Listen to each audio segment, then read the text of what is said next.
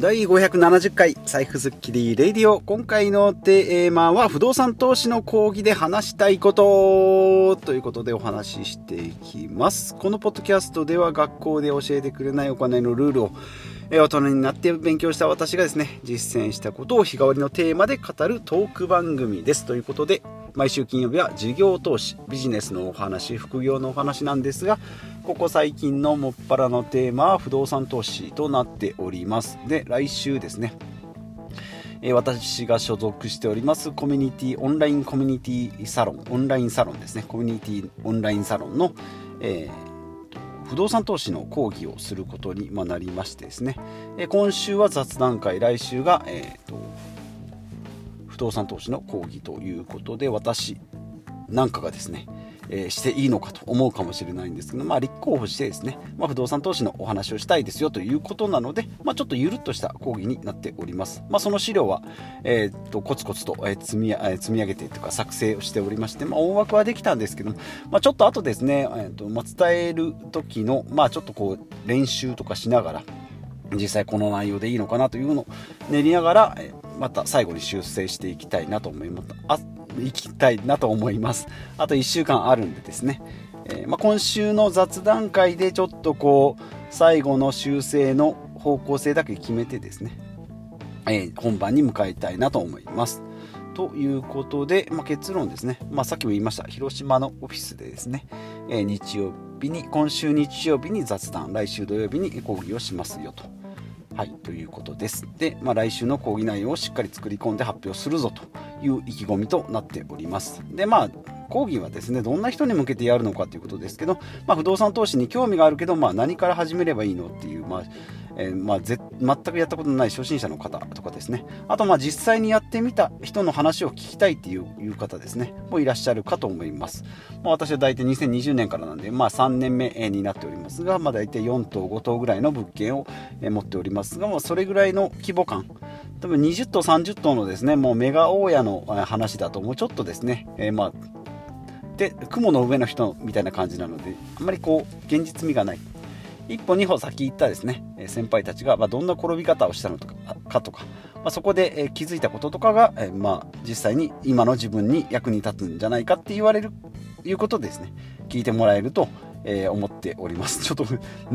しどろもどろになっておりますが。そんな感じですね。一歩二歩先行った先輩のちょっと実感したことを知りたいということですね。であとはまあ今の自分がや今の自分がやってることもう不動産投資始めてるけど今のやり方で合ってんのかなっていうですね。これは私もよく思いますし、まあ、今回ですね、まあ、共同、えー、企画人の、えー、2人います。計3人でやってるんですけど、まあ、メインは私が、えー、話をすることになっておりますが残り2人のですね、え情報なんかも聞きながら同じくですね大体23年の、え経験。で大体34棟持ってるんですけども片方の1人の人はですね都市部の戸建て、えで片方はですね、まあ、都市部で、えまあ、ちょっと郊外かな、えですけどアパートとかですね、え一軒家を持ってるような大家さん。大体34軒ぐらいの物件なんですけども大体23年で、えまあ、利回りがやっぱり都市部だとちょっと落ちるんですね。私のところはほぼ空き家なので利回りが20とか25%とか出るんですけどもやっぱ都市部なので 10, 10とか10あ15%とかですね、え20%以内になっております。が、まあ、その分ですね売却する時の物件の価値っていうのは高いのでそっちの方が有利だったりしますしまあ初期投資がかからない私の方がハードルとしては低いのかなというのもありますしハードルが低い分ですね修繕箇所が多かったりとか何かこう土砂災害の警戒区域だとかですね空き家問題と戦っていかないといけないとか、まあ、戦い戦い方が少しずつちょっと変わってくるのかなと思いますので、まあ、その辺がですね非常に面白いなと思います。3人いてもですね私は全部融資で借り入れをしてます。700万ぐらい借り入れしてますけど残り2人はですね全部自己資金でやってるって、まあ、そういうところもですね大きく方向性が違うなということでああなんかこう勉強になるなとかあそういうやり方もあるんだなというまあ知ってはいるけど実際自分がやってる方法と違うやり方をやってる人の話を聞くっていうのは非常に勉強になるなということなので、まあ、その講義もですねそういった感じで、えー、聞いていただけたらいいなと思います。で、えー、まあ講義のポイントですけどもねさっきも言いました自分の戦い方を見つけるということで、まあ、築古なのか、まあ、新築、まあ、新築はなかなか利益が出ないんですけども築朝なのか築古なのかもう廃墟なのかとかですね、ま戸、建て一軒家なのか、まあ、アパートですね、まあ、アパート物件というのはなかなか見つからないんですけども、まあ、その分ですね規模感の拡大が要因になってくるので、えー、戦い方をいろいろ見つけてみると。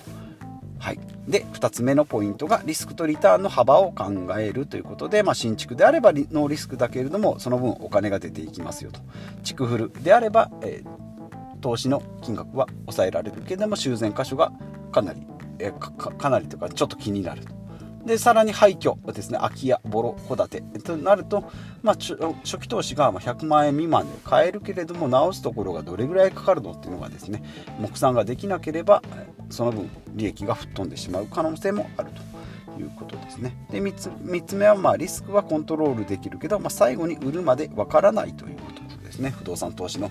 最終的にはですねあなんか家賃がいっぱい入ってきたぞと思ってもですね最終的にはその物件自体が売れなければ家賃収入だけですね。でさらに空き地、えーと、更地にするために物件を壊したりですね、えー、そういったま固定資産税もたらたらたら垂れ投げ垂れ流ししていかないといけないことにもなりえますのでこの辺売らないと。なのでまあ結構高かったなとか家賃がほとんど入らなかったなと思うかもしれないですけども500万円で買った物件が800万円で売れればですねその,、えー、その佐伯物件自体の価値が上がったことによって利益が出るっていう方法もありますので、まあ、田舎ではですねこの辺の値上がり利益っていうのは出にくいし、まあ、出ないと考えておりますのでこの辺を取れない分ですね家賃収入で取っていくと。いうことですね、はい、なので、まあ、そういったリスクがあります。例えばま100万円で買ったけど、まあ、入居が全然つかないとかですね。安く買ったけど全然入居がつかんっていう可能性もありますのでその辺のリスクとか、まあ、逆にですね500万円買うのにかかったけど10年以上入居者がついてくれるし売却した時も500万円が400万円ぐらいの値下がりで済んだよっていうのであればですね家賃収入プラス物件利益ということで利益が大きく伸びると。いうことですね。じゃあまあそもそも不動産投資っていうのはその今言いましたキャピタルゲインとインカムゲインですね。物件自体を500万円で買って800万円で売るっていう儲け方もできます、まあ、これはですね素人では難しいとされております。500万円のものを10年後はですね100万円200万円っていうのがま当たり前ですので、まあ、この辺をですね、えー、キャインカムゲインのその家賃収入でま取っていくと。なのでまインカムゲインで家賃収入を取りながら最後はキャピタルゲインで物件を売っていくと。いうやり方になっております。なので、ま、500万円で買って300万円で売るまでに、え、500万円の家賃収入を得るとかですね。そうなればほとんど家賃収入で物件自体の価値をペイできると。最後に売った300万円分が丸々利益になりますよということですね、はい。でまあ、不動産投資のメリットとしてはフル外注ができるということで、まあ、お金も銀行で借りられますし物件も不動産屋さんが、えー、探してきてくれますし買うこともできます。で登記も、え、司法書士の方にお願いしますしリフォームもリフォーム屋さん工務店さんにお願いできるし客付けも客付け業者さん。で賃貸の、えーと、管理会社もあります。この辺全部ですね、まあ、あとは電気水道ガスなんかインフラなんかも全部電話1本でやってくれますのでこの辺のですね、まあ、家事だけを取れば主軸はですね自分で取っていかないといけないんですけどフル外注できるし、まあ、あとは自分でもできるっていうところですね。頑張れば DIY も、まあ、素人ながらにもできたりしますし専門の知識を身につけていけたり道具をいろいろ揃えることによってクオリティの高いリフォームをできるようになると、まあ、その分自分の時間がこう奪われてくのでその辺のバランスかなと思いますし、まあ、今回はやらないですけども司法書士の登記ですね。もうなんかも自分でやればできないことはないというふうに言われておりましたのでちょっとですね今の副業の枠ではちょっとできないので、まあ、サラリーマンをもし辞めたらですね、えー、その司法書士の登記のところもやってみたいなというふうに思いますので一回全部やってみればですねいやこんな面倒くさいことは7万円8万円かけても大体司法書士の登記がですね78万ぐらいかかりますけどちょっと高いなといつも思っているんですけどこの辺自分でやればですねああこれぐらいだったらできるのかなとかまあ、車の車検みたいなもんですね。なんか15万かかるけどじゃあいざ自分でやってみたらどうなのかっていう感じですね。いやこれなら任した方がいいなとか。まあ、車の車検は自分でやることはちょっと考えたことはないんですけど、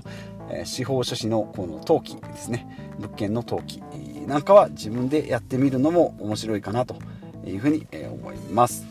で、えーとまあ、自分で自分の、えー、自分でこう舵を取ることでリスクもリターンも全部自分のものになると。いうことでリスクは受け入れるのはしんどいと思うかもしれないんですけどその向こう側にですねリターンということで、まあ、利益、まあ、不動産投資自体がそうですよね。物件買わなければですねリスクもゼロですので、えー、何の、えー、危険もありませんけれどもそれだとですね利益が見込まれないということで物件を買えばですね家賃収入が入ってくると。家賃収入が入ってくればですね、えー、10年15年20年と住んでくれればその分お金が入ってくる。いうところですね、まあ、そのリスクとしてはその物件自体にこう歪みが出たりこうなんか雨漏りがしたりですね。なんか修繕箇所が出てきたりっていうのはありますけれどもそれを超えていくとリターンが得られますよと、はい、いうことで、まあ、こんな感じのですね後期で大丈夫かなと、えー、まあ、ポッドキャストでですね、まあ、これが一応練習になるのかなと思っております。はい。で、えー今回のまとめとしましては不動産投資3年目の私も私でもこんなカミカミですけどね、えー、まあ落ち着いてできるかなどうかな、まあ、いつも一人喋りなんでこれが人前人から見られてるなと思うとまあまともに喋れないなというのが容易に想像がつくと思いますけど、えー、まあそれもですね楽しんでやっていければと思います。まあ失敗したところでですね死にはしませんのでや、まあ、友達に話す感覚で喋られたらいいなと思います。ということで今回のまとめはですね不動産投資3年目の私でも人に教えることができるということで、まあ、一時情報ですね自分の体験談をま話していくので、まあ、もちろんその熱量っていうのはおのずとこう入って力が入っていきますので、まあ、そこに価値があるのかなというふうに思います、まあ、私がですね、えー、先人たちの知恵をこうつらつら喋ったところでですねそんなの知ってるようだとかそういう本があったり YouTube があったり分かりやすいのはいっぱい出てきますので、まあ、そういうのをさらりと生きながらこう3年目でやってきたことをお話しできればなと思いますが、まあ、3年目のですねさっきも言いました三者三様って言って、まあ、あと2人いますけど3人それぞれ違うやり方で戦っております。同じような広島、えー、中国地方、えー、で、えー、物件を探しておりますがそれでもですね、え買っている物件とか、まあ、利回りとか、えまあ、もちろん物件なんて 物件なんて物件なんて同じものは2つもないと、えー、な2つもないですので、まあ、そこでですね、えー、違いというか、まあ、だからこそこう可愛いというか自分の物件だから思い入れがある愛着が湧くだからまあ丁寧に扱うというふうになってきますのでこの辺のですね、えー、ガチ DIY の人もいますし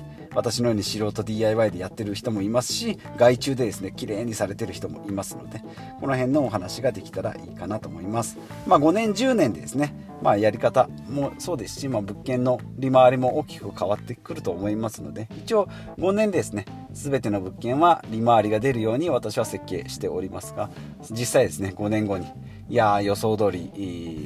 利回り出たねとか、えー、もっと出たねとかなるのかまあいや入居が全然23年つかなかったねっていうものも出てくるかと思いますのでそういうのをですね5年10年後にこう集計していくとまた面白いんじゃないかなというふうに思います。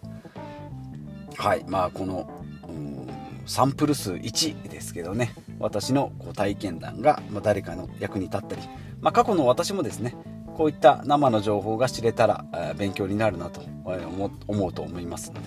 でこれをですね、えー丁寧にお伝えできればなということで、えー、まあ一応来週ですし、まあ、今週はちょっと、えー、練習みたいな感じですね、えー、雑談を、え入れ入れていきたいなと思いますので来週が一応本番となっております、はい、先週は FP で1週間ぶち抜きましたが来週はですね不動産投資の、えその資料作りに勤しんでいきたいなと思います。ということで今日も最後までお聞きいただきましてありがとうございます。40代のサラリーマンでも物件をコツコツ買うことによってですね、えー、大家さんに近づいて大家さんに近づくというかまあ大家さんに、まあ、一応なりましたが、えー、大家さんでですね、えー、ご飯が食べれるように、えー、買い進めていきたいなと思います。その、えプロセスをですね発信していきたいなと思いますので引き続きお付き合いいただければと思います。ということでまた次回お会いしましょう。